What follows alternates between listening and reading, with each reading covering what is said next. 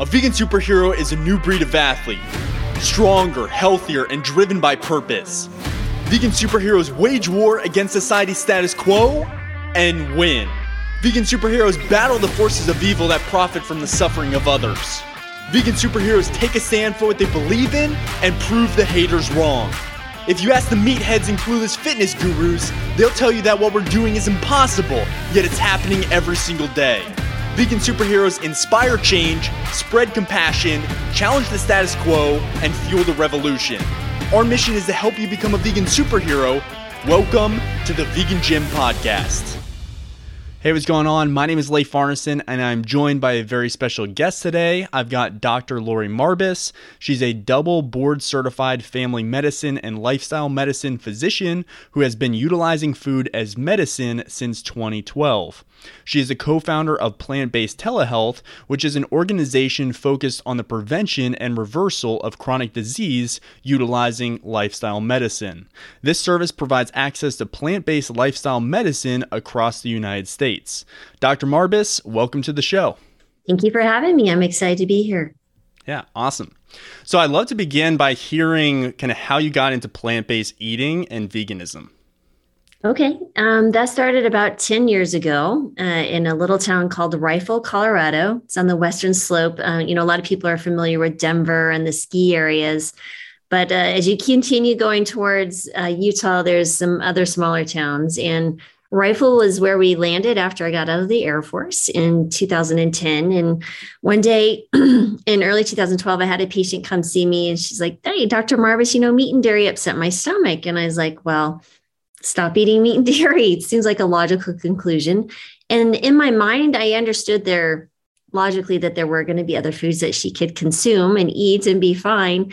But I never really put that the category was just plants left over. Like it just didn't dawn on me. Um, and she came back in 30 days and she felt better, but she also brought her 16 year old daughter with her at that time. And she told her daughter now remember this is a this is a weekday so she pulled her daughter out of school to come to her mother's appointment. I'm thinking mm, somebody did something really bad. I'm going to have a very uncomfortable conversation about stds or something. You know that's that's where my mother mind went. So and uh what ended up happening is she said, you know, I started doing the diet with my mom, just trying to support her because there's not a lot of places to go out and eat in Rifle, Colorado, where there's no meat or dairy. and she said, you know, I felt so good. I stopped both my ADD medications, my attention deficit disorder medications. And she had been off them for 30 days and felt really willy, really good. And I was sitting there going, wow, that's really awesome. And her mom's like, yeah, why was she able to do that? And I said, I don't know, but I think that's the coolest thing I ever heard. So we really sat down and just discussed what they were doing. And it was eating, you know, the, all the things that we consume regularly. It's fruit specials, beans, whole grains, some nuts and seeds. And as soon as that appointment was over, I Googled, you know, plant, you know, basically a plant-based diet, ADD, and the China study came up. So I ordered the book. It came. I read it in two days. I'm sitting here going, holy moly, this was pretty cool um, my husband would walk by and I was like, look, they're turning off cancer by feeding people plants. And he's like, okay. he's like, what's going on? I don't know. Um, and within a few weeks, I had, you know, I've been, I was trying to wrap my brain around it all, trying to do, find up as much research as I could in early 2012. And um, understanding that if I was going to make a shift in my practice, I'd have to make a shift in my own personal life as well. And not that we didn't eat poorly, but we certainly weren't eating plant based. So I said, you know, I did, in my mind, I want to try this on one more patient. So I had a patient with lupus uh, came in to see me, and you got to understand in in rural medicine, the family physician is is the rheumatologist, the endocrinologist, the hospitalist. you're doing everything. You're in the ERs. You're doing all sorts. So when you have patients um, in larger cities, oftentimes with lupus and some other things, they're sent to specialists and you're just kind of parsed out, and then your family doc is supposed to orchestrate it all, but not always very well because you're just so much going on. Um, anyway, so she came in and, you know, she's on 12 meds, 50 pounds overweight, chronic pain, um, migraines daily. And she's like, you know, I don't even know if I can continue working. And she was younger than me at that time. So she was probably in her late 30s. I was in my early 40s at that point. And she's like, you know, I, I just, I can't concentrate. I can't hardly get out of bed. And I was like, well, you know, she's telling me all this. I was like, how about we just change what's on the end of your fork? I'm not sure there are any other medications that you can actually be on. She was already on um, very strong immune suppressants. She was on high doses of prednisone. And I was like, why don't we just do this? I've been reading about these anti-inflammatory effects. I told her a little bit about the, you know, the other patients having some improvement. And she's like, okay, I'll try anything. So before she left, we measured what we call CRP, and that's a um, inflammatory marker in the blood. And it was three times high normal. And when she came back in two weeks, it had just, it had dropped about 300% and just outside of normal. And she had lost eight pounds. Her migraines are gone. If you fast forward her case in five months, she ended up being 50 pounds lighter, a seven to 12 meds, including the lupus medications, and eventually had negative lupus antibodies, which she had not had in the previous two to three years. She'd been treated with medications. So when she came back at that two week point, I was like, all right, this is it. So I went home to three teenagers. They were 13, 15, and 18, and my poor husband. And I said, we're going on a plant based diet today. And um, my husband's like, well, are you still cooking? And he goes, I said, yes. He goes, okay. so that was pretty much it. And the kids, um, my daughter, uh, Emily went off to college. She's actually now a physician in Massachusetts. And um, she's uh, plant based. All the my boys are plant based. They're 25 and 26. Well, Emily will be 28 uh, next week. And um, but that really interesting thing happened. My husband lost 70 pounds uh, in the period of about three to four months. You know, after decades of being married, it just kind of creeps up on you. it's like, we're not sure how this happened, but now you lost it. So it's amazing. It's like, wow, this is incredible. I didn't really have two significant heart, uh, health issues. I had um, I have hypothyroidism for the last 25 years. That my thyroid improved, not to the point I was off meds, but certainly a reduced uh, dose. I never had weight issues. So, but my allergies went away completely, which I had dealt with since childhood, and um, just some really incredible things happened. And when we went overnight. I cleaned out everything. I threw it all out in the garbage. I mean, I cleared out the milk, the eggs, the everything. But I had a quarter of a grass fed beef in my freezer in my garage. And when you live in Colorado, you don't just, you know, throw out meat in, in the garbage because it attracts things that will be harmful to you. So um, I was trying to figure out what to do with this. So that was a Friday night. On Sunday, we went to church and we came back home. And lo and behold, the freezer broke and that no, I just want you to imagine this the mm, the stench in the air, the juices flowing out of the freezer. And my husband's like, if you hadn't been with me, I could have sworn that you unplugged this. I was like, no, that's just the big man upstairs saying, We're done. and I was like, it. And that was uh 10 years ago now. And so um everything's changed since then, but it was it's been quite a journey. Wow. So is your whole family still now yep. plant based? All your yep. kids are okay. Yeah, all awesome. three. yeah. Yeah. It is good. Otherwise, I think they did. It's just easier to go plant based and deal with mom harassing us all the time. Yeah. but, you know, they're in their twenties. Um, really bright kids. They they totally get and understand the value one not only to their long term health, but the earth, the animals, and we were very blessed. We have an amazing family. So I was, I was, I was really lucky because a lot of, a lot of my patients, for example, don't have that luxury of just being able to go home and say, we're going plant based and everyone just kind of go along. Now, now the kids would, you know, on occasion make some comments, but they also knew it didn't go very far. So it's just yeah. the way it was. Mm-hmm. Yeah, that's great. Um, I also went plant based primarily after reading the China study, and that just really shifted my perspective on what being healthy actually means and how big of an impact our lifestyle has on our health, which in retrospect seems very obvious, but that's not something that I grew up hearing about or learning about. So that was a huge perspective shift for me. Um, I'd love to hear kind of your perspective of going through medical school, not being plant based, and now looking back and starting also in practice, not being plant based, and now looking back. Um, and kind of what you've been experiencing over this last decade. How have you seen kind of the medical and pharmaceutical industries um, maybe shifting, or what is kind of the general approach to kind of plant based uh, lifestyle medicine? Some big questions. Yeah.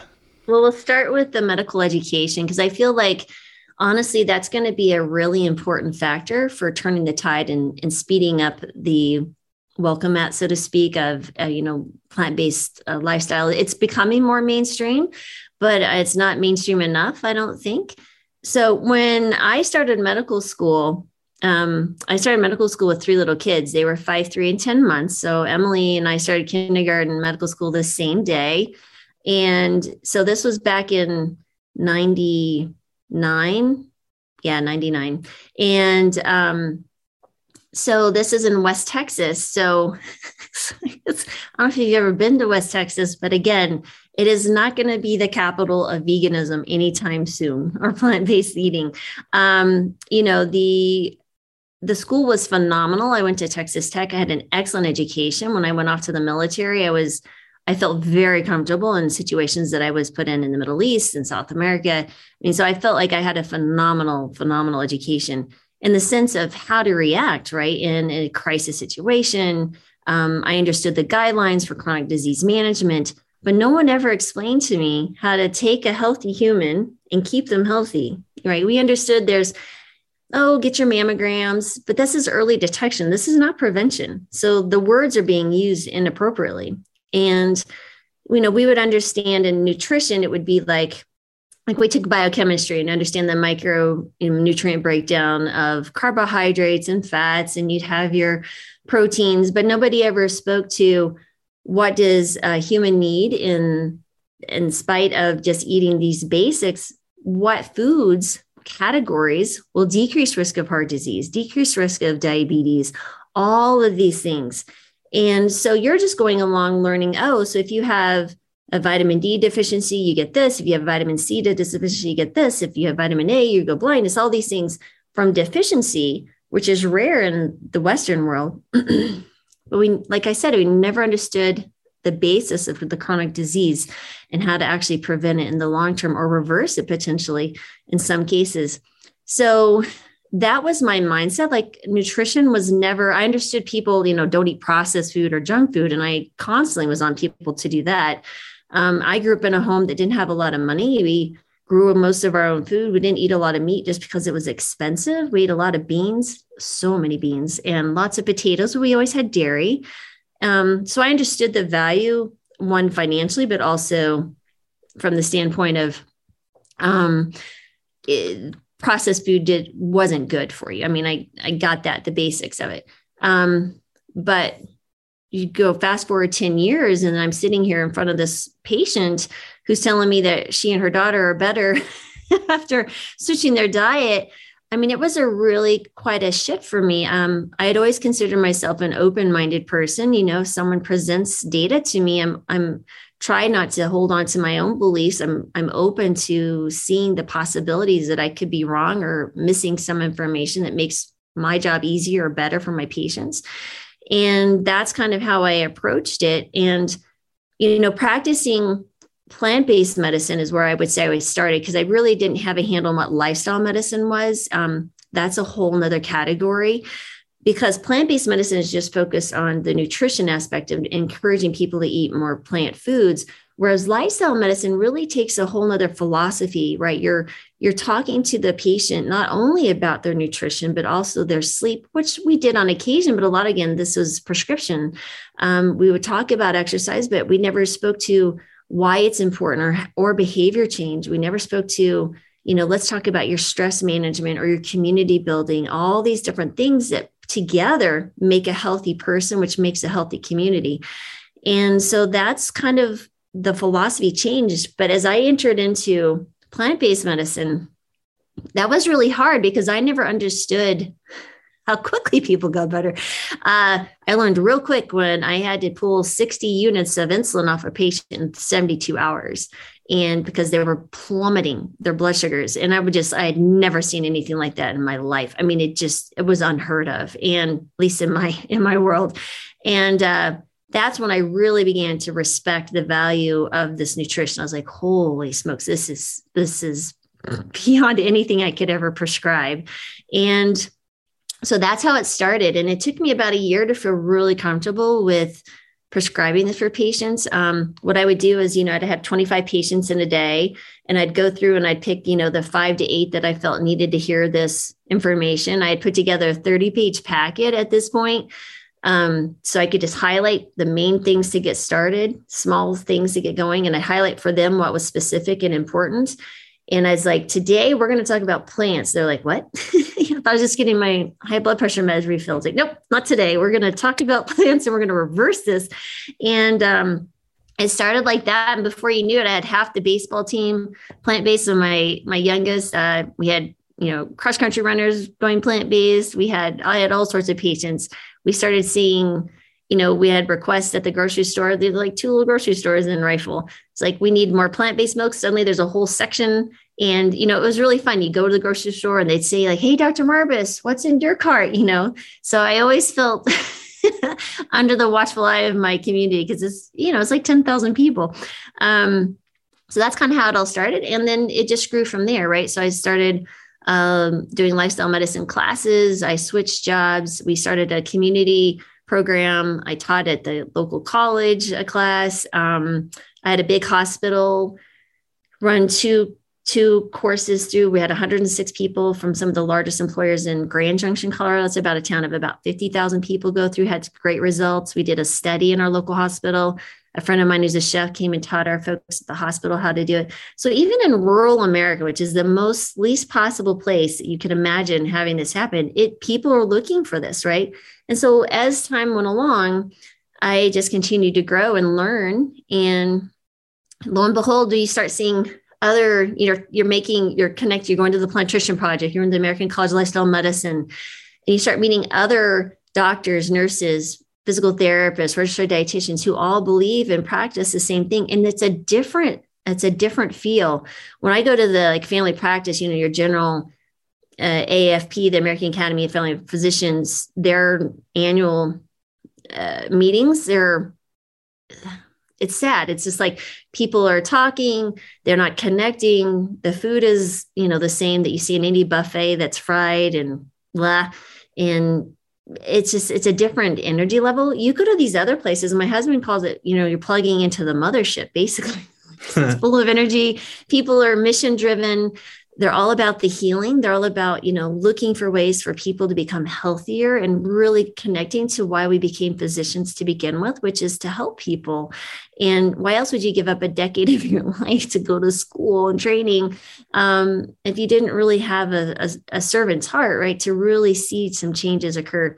And that was been really fun is just saying wow these are the people i want to practice medicine with. I love all my colleagues i've ever worked with but it's a different it's a different environment when you all believe this. And and it's changing that's why we started the plant-based telehealth too. Yeah. That's amazing and the kind of the mission driven nature behind plant-based living and how veganism is not only amazing for your health but also the planet and the animals. I I went into engineering. That's what I went to school for, and that's what I did after school. And I was like, this is fun, this is cool, but it didn't really have that passion component for me.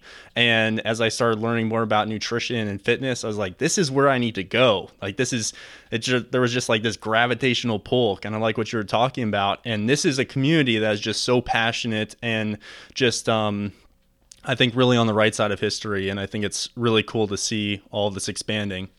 So you mentioned uh, plant-based telehealth. I know you're a co-founder there. So could you talk about the mission of plant-based telehealth and what uh, what your kind of goals are as an organization? Sure, absolutely. Thank you. Um, so my co-founder Anthony Masiello lost 160 pounds. Um, let's see, he that was uh, he was 33, so that was about 16 years ago. He lives in New Jersey um, with his lovely wife and two boys, and um, we've been friends for a long time. We've started some other projects together, and as as my career progressed, I worked with Dr. Uh, Fuhrman. I was his medical director in Florida for a period of about six, seven months until that clinic closed. But what folks would come in and they would come in and stay with us for a period of four to six weeks, have dramatic changes.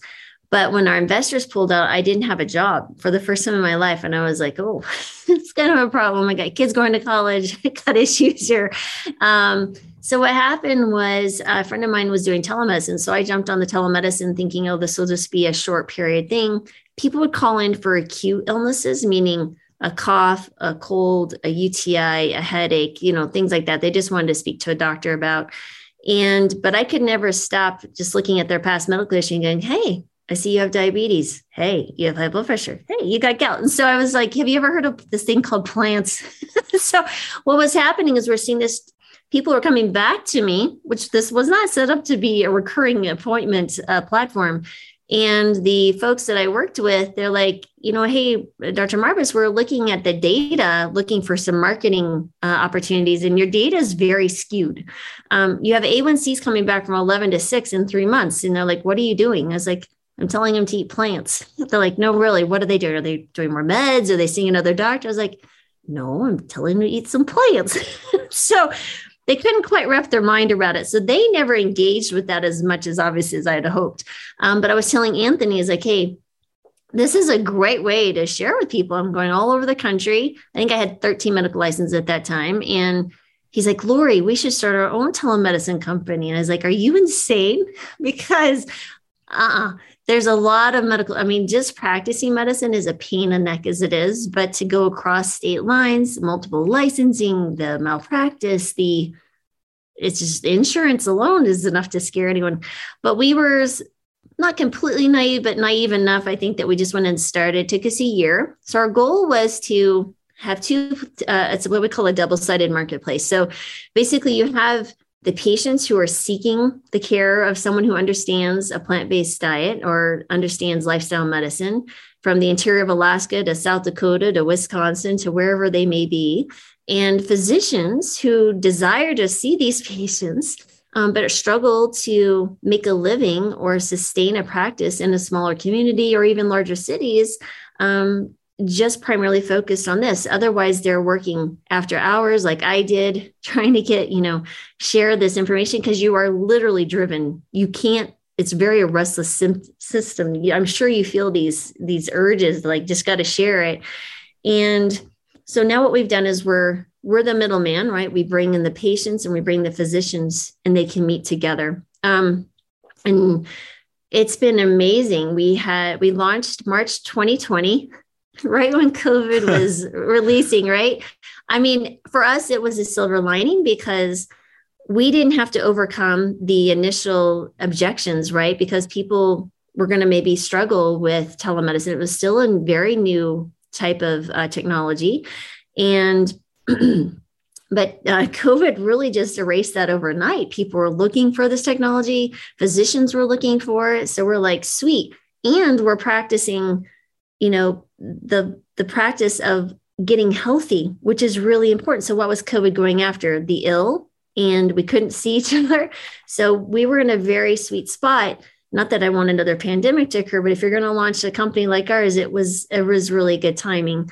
And that's how we start. We want to make you know lifestyle medicine particularly you know plant-based slanted. Um, all of our physicians are plant-based. Um, they practice the lifestyle that they're they're working with their patients with and just provide this opportunity for everyone. I'm personally licensed in all 50 states and DC. Not that I want to see patients in all 50 states or DC, but as a co founder and the first physician on board, because Anthony is not a physician. Um, he actually worked for Big Pharma. Really interesting story there.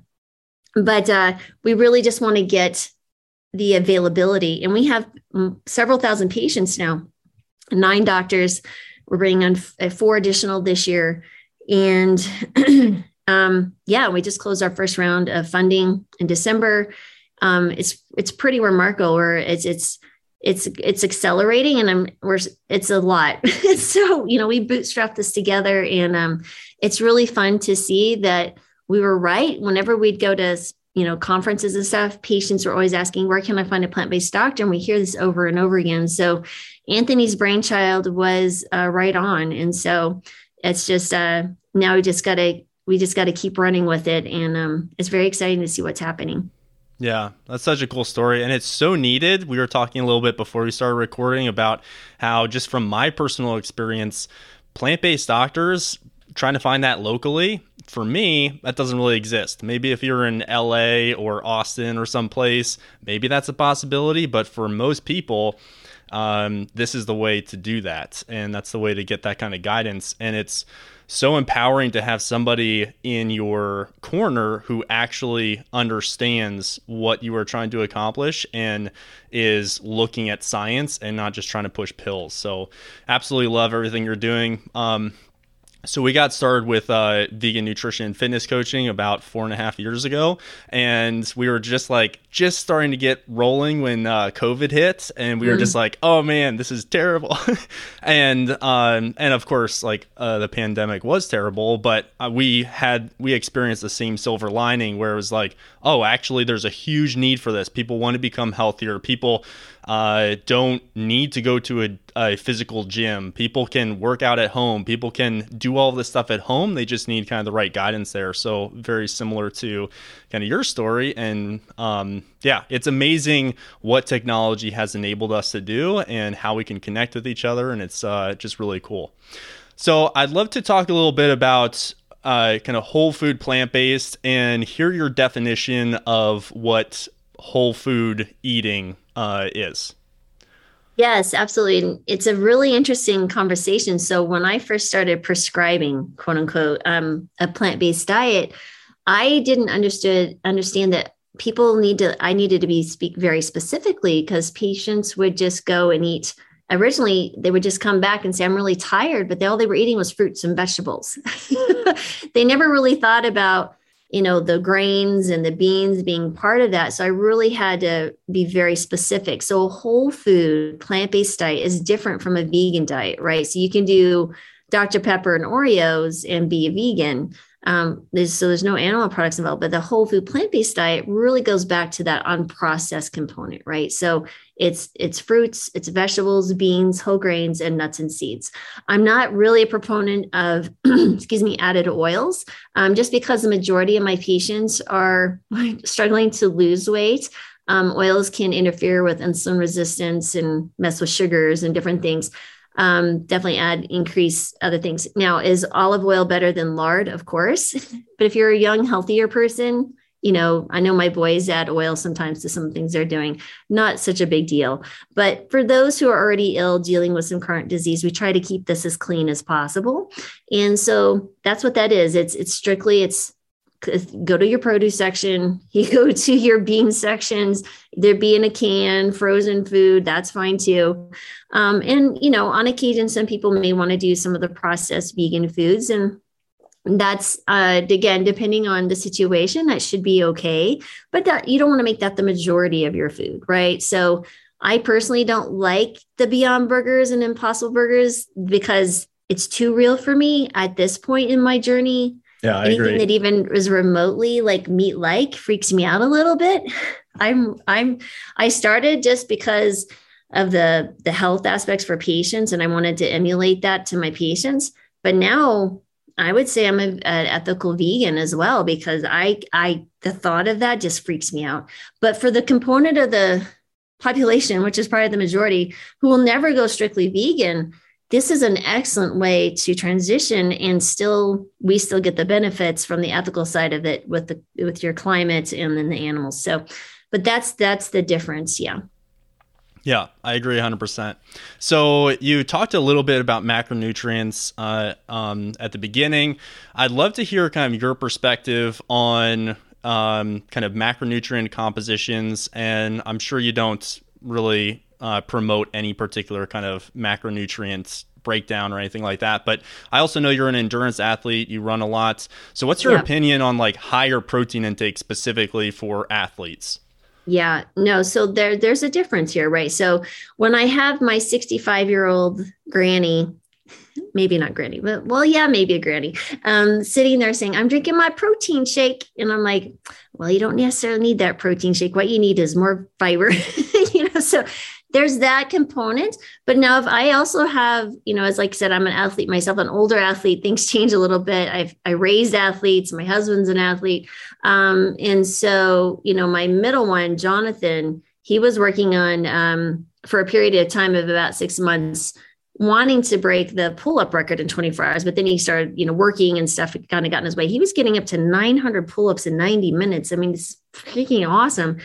And I'm this is someone or my son who's running triathlons or you know my husband who's training you may need some higher protein intake right? Because of the breakdown or if you have certain uh, goals as an athlete yes i think you do need additional protein. You can't eat it all. Um, for the majority though of the normal sedentary americans you don't need to worry so much about the macronutrients as long as you're eating a sufficient calories to maintain your healthy body weight now i do have some women um, which I've run across because remember, I've seen thousands and thousands of plant based patients, thousands regularly, hundreds a month. And some of the trends that I'm seeing is that my littler ladies that lose a lot of weight, they don't have huge appetites. Sometimes they're struggling, right? So I I may push them towards other foods, more beans, more whole grains, and, you know, because some of them, like, I'm eating my pound of salad today, is like, well, you don't necessarily need a pound of salad. What I need you is eat more of these other, more satiating, you know, other foods. So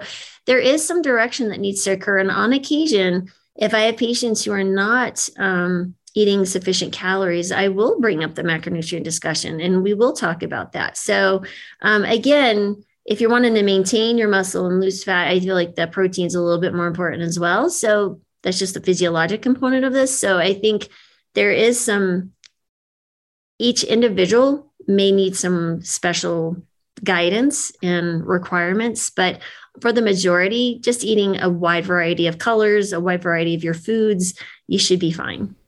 Cool. Yeah, I agree 100% with all that. So let's talk a little bit about the science of food craving. So could you explain mm. this concept of reward based learned eating and how this kind of creates a habit loop in our lives when it comes to the foods we're eating? Yeah. So I guess with, you know, it's interesting. Um, 10 years ago, I was always looking for helping people figure out like what was their motivation. And I, I always thought back then, I've learned since then, that uh, behavior change started with motivation because I was I'm very internally driven.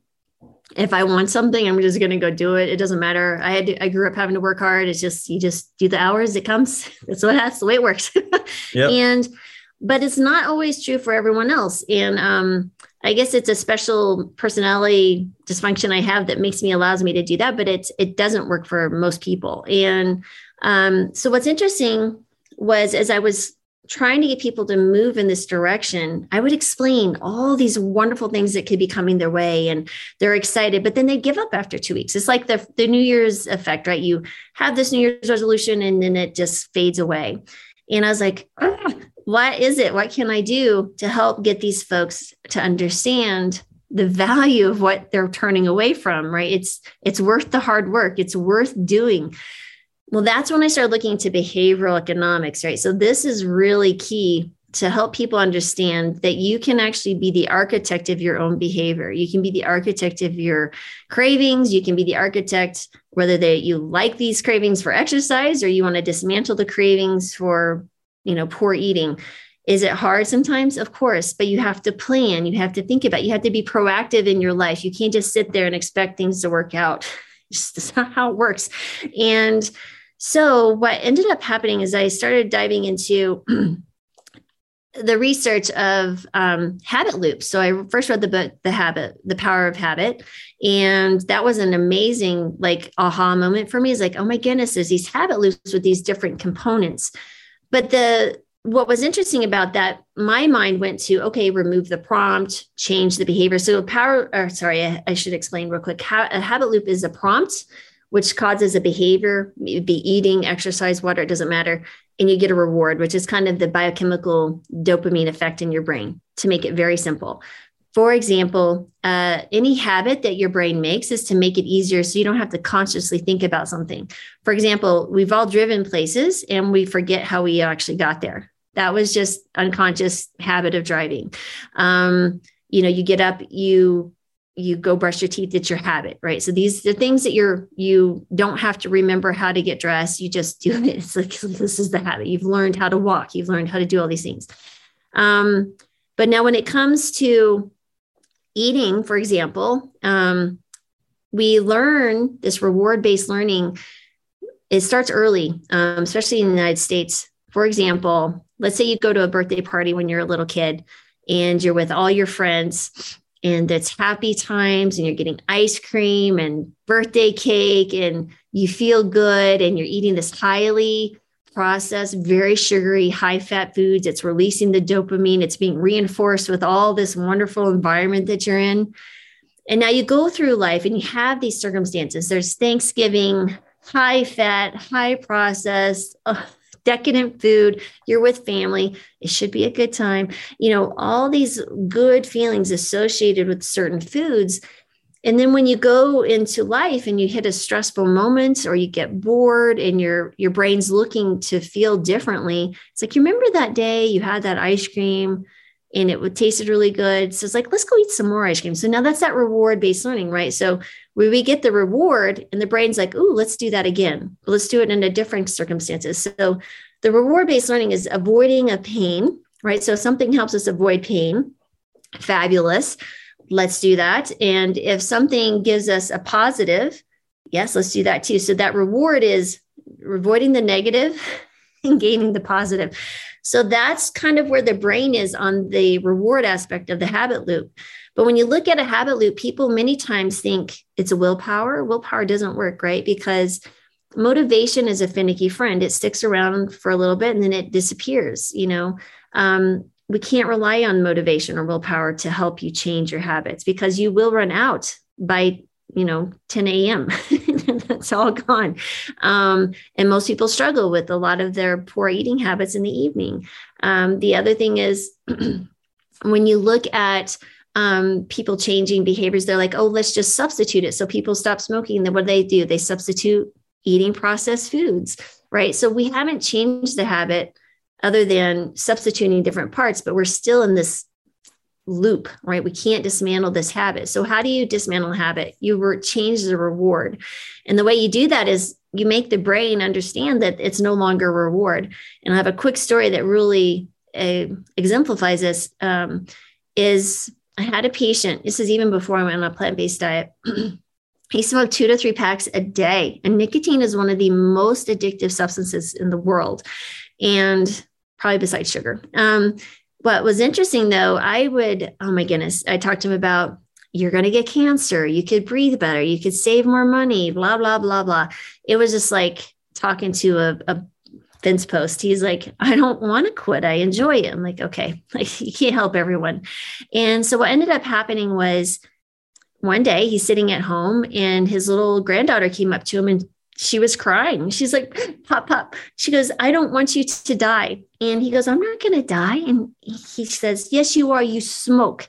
And all people who smoke die. He literally stopped smoking that day because now what had happened was that reward of the smoking was completely demolished by the this little girl that he loves so much crying and fearful of his death. And the heartache from that was enough to say i don't care what cigarettes did to me before. It's not worth it to cause pain to my granddaughter who i love so dearly. And that's a perfect example. And that's kind of where we talk to um, the reward based learning is that that reward has to be dismantled. And there's certain ways of doing that um, but that really is the key uh, to the reward based learning.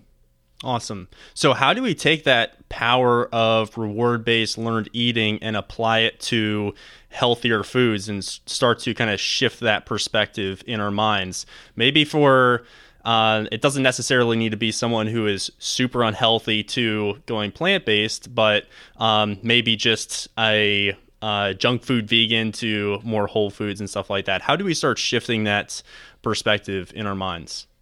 Right, absolutely. So first of all, it's it's important to understand that until you know until you think there's a problem, nothing's going to happen, right? So someone has to understand they have to have the here we, I am going to use the word motivation. They have to have the motivation to want to change because again, we've all tried to lead people to the water of eating healthier and they just turn away. And, you know, whether it's someone we love or our patients or friends, colleagues, but so that's the number one rule. You can't force this upon anyone. So, but someone who's looking to learn, there's three things to understand about all human behavior. And this comes from uh, the Fogg model.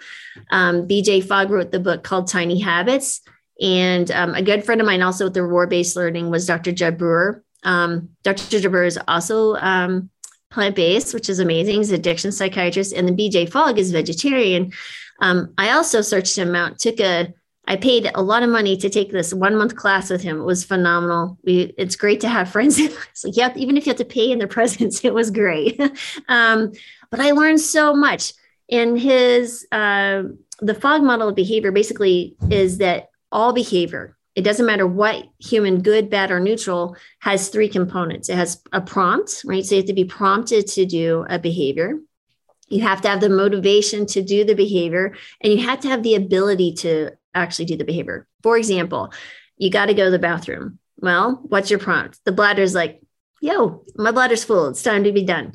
You have the motivation because it's uncomfortable, and you have the ability because most of us have indoor plumbing. So you get up, you go to the bathroom. The reward is, whew, feel better. So that's that's a very simple explanation just to kind of get your mind thinking, what does that mean? So now when we think about the mindfulness aspect of it, which is kind of the work of Dr. Jud Brewer, is bringing that you remember that subconscious or um, behaviors to the conscious thinking forefront right? The the thinking part of your brain. And we're going to the caveman brain's going to stop causing us to react and we're going to be thinking about the things. We're become mindful of the things. We're not going to be mindless we're going to be mindful. And a very good example of this is i know um, you probably know who Dotsie Bausch is So I interviewed her on my podcast, and she's uh, the oldest female indoor cyclist who won has won an Olympic uh, medal. I think she believe she won a silver. And when I was interviewing her, and you know, you do your research and you're looking at people, um, she told me I was reading that she had been a cocaine addict and had an eating disorder um, prior to becoming uh, an Olympic athlete. And I'm in my head going, I think it's fabulous that you're an Olympic athlete, but there's a lot of Olympic athletes, but there's very few that were prior to becoming Olympic athletes that they were cocaine addicts and had eating disorders. And when I was interviewing her, I was like, could you please explain to me how you overcame this? Because that was such an intense interest in mine. Because if someone can do this, if I can get a little nugget, I can teach other people about it. And what was interesting she's like, Yeah, I found a therapist that worked with me. I was like, What does that mean? like, What does you mean the therapist worked with you? And she said, Well, the therapist let me do what I wanted to do. Again, I was like, I need a little more clarification, please. She's like, okay. She made me get these little blue dots. I'm like, okay. And she made me place them on anything that triggered my behavior. There's your prompt, right? And so she placed them on the toilet because she would vomit, bulimia. She put them on the refrigerator for overeating. She put them in different places. And then she made me promise that when I saw the blue dot, because she was in the middle of this basically subconscious, unconscious effect, right? She was like literally just moving, right? She was had a craving and she was just following the urge. She was just reacting. She said, but that blue dot made me stop. She goes, she made me promise to stop and sit and think and go through a few questions for 30 seconds and ask myself things like how am I feeling internally? Check in with her body. Do I want to do this? How am I going to feel afterwards? Very objective questions, no judgment, right? She said, Do you make sure there's no judgment involved. And then after 30 seconds, you could decide do you want to proceed with the behavior or do you choose not to? right? So there's what we're doing here is we're putting one, we're bringing that reaction, you know, caveman, go eat this, go do that, or whatever that was that craving is to the forefront of her thinking mind, right? And we're putting time and distance between the behavior, right? We're giving her time to let the craving kind of come and go. Um, so there's some power in that as well. But that thinking, that becoming mindful is really the power here because what's going on in the brain is your thinking going, hmm, do I want to go overeat? How am I going to feel afterwards? I'm going to feel stuffed. I'm going to feel bad. Um, I'm not going to meet my goals, uh, be it, you know, reversing my diabetes, weight loss, whatever it might be. But at the end of that 30 seconds, it's not willpower, it's a decision. It's not a willpower of turning away from the craving, go away. I don't want to fight this. I don't want to fight this. You know, I'm going to fight you, go away and giving up. But instead, you've turned into it, you've talked to it, you've acknowledged it. You're sitting here going, okay, now I see what's in front of me. I can either decide to do it or I can decide not to. And she said, Dottie said, getting back to her story, you know, for the first few months, I did it. And I said, screw this, I'm going to go do my thing. And that's what she did. She continued in the behavior. But she said, over three, four months, she said, you know what? I got to the point that I didn't want to do it anymore. And after a while, it just faded away and then I was fine. I was like, okay. So that is a perfect example of how the mindfulness is such a powerful tool because it literally took the reward part of their habit and it totally demolished it. It's like taking the foundation and removing it from your house. It all comes crumbling down. So now the habit loop just didn't exist anymore because the reward was no longer there. The brain's like, why do I do this if there's no reward? It doesn't. Is that 30 seconds mindfulness practice something that you encourage uh, people who struggle with poor eating habits or overeating? Is that something that you encourage them to practice? Yeah. So I, I have a, it's called RAIN. is a great way to to do in this 30 seconds. Um, it was also developed by Dr. Jud Brewer, who has some amazing books, by the way. I'd encourage you to check out. It's um The Craving Mind and Unwinding Anxiety. He has some great apps. Um, his website's called drjud.com. Super, super nice guy. And yes, yeah, so he came up with this acronym called RAIN. So it's basically um, when you feel that craving and you're like, I need to step back and let this just let me figure this out. It's recognize that it's happening, right? So you're turning into it, right? You're acknowledging its existence. Like, okay, I see you. Mm, I'm not going to judge it. I'm not bad for having. It's just a feeling. It's just an emotion. That's all cravings are. It's that literally all it is. And then you're going to investigate, right? You're going to ask the questions. You're going to say, How am I feeling? Am I stressed? Am I bored? Am I actually hungry, right? We've lost our ability to understand what true hunger feels like. When's the last time I ate? I ate 30 minutes ago. So I'm probably not hungry when I want this cookie that I see here, right? Um, or maybe I ate four hours ago and I didn't prepare a good healthy lunch, and maybe that's why I'm drawn to this cookie. You know, just looking at those type of internal things, or maybe I just had this really stressful email, and now I'm like anxious and I want to eat because that's what I do when I to feel better. You know, that's the process, right? So then you start asking your questions. Well, how am I going to feel after I eat this, or how am I going to feel? after um, I choose something else to eat, like an apple? You know, those are the questions that you start asking yourself, and you're just investigating this thing. So, remember what we're doing during that time is we're doing that, putting a distance between the actual, ah, got to have this happen, and the action, right? Because the action is key here. We got to put that time and distance. We got to let our brain connect and engage. And we have to start thinking about because a mindful is an active process. It's mindfulness is being aware of your surroundings, being present in the moment, being aware of what's going on in your body. It's not, you know, some voodoo um, weird mantras or whatever. No, it's literally all it is is just being sit and being present with what's going on at this moment because that's the really that's all we have right now is right now sitting here thinking about what we're going to do. So we investigate, so we recognize, we acknowledge, we investigate, and then we note and in is just keeping note. It could be mental notes. You could write it in a journal. You could write it in your phone.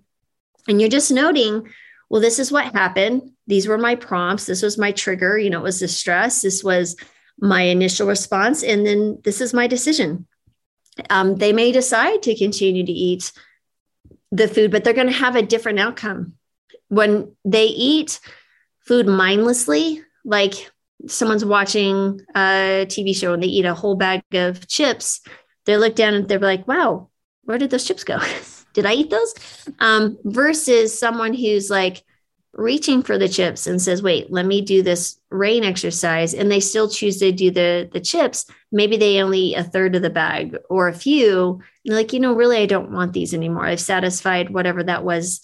And I don't really feel so well, you know, after eating this. So it's a different response afterwards um, too so i think that's where the practice and it's like a muscle you have to practice it daily and it gets stronger and stronger and then it gets easier and easier because you're literally you're just chopping away at that reward one little nick at a time and before you know it you're like i'm okay actually without this awesome Yeah, I think that's a really good practice. And I think mindful eating is really important for everyone, regardless of kind of what your food struggles may be or what your goals are.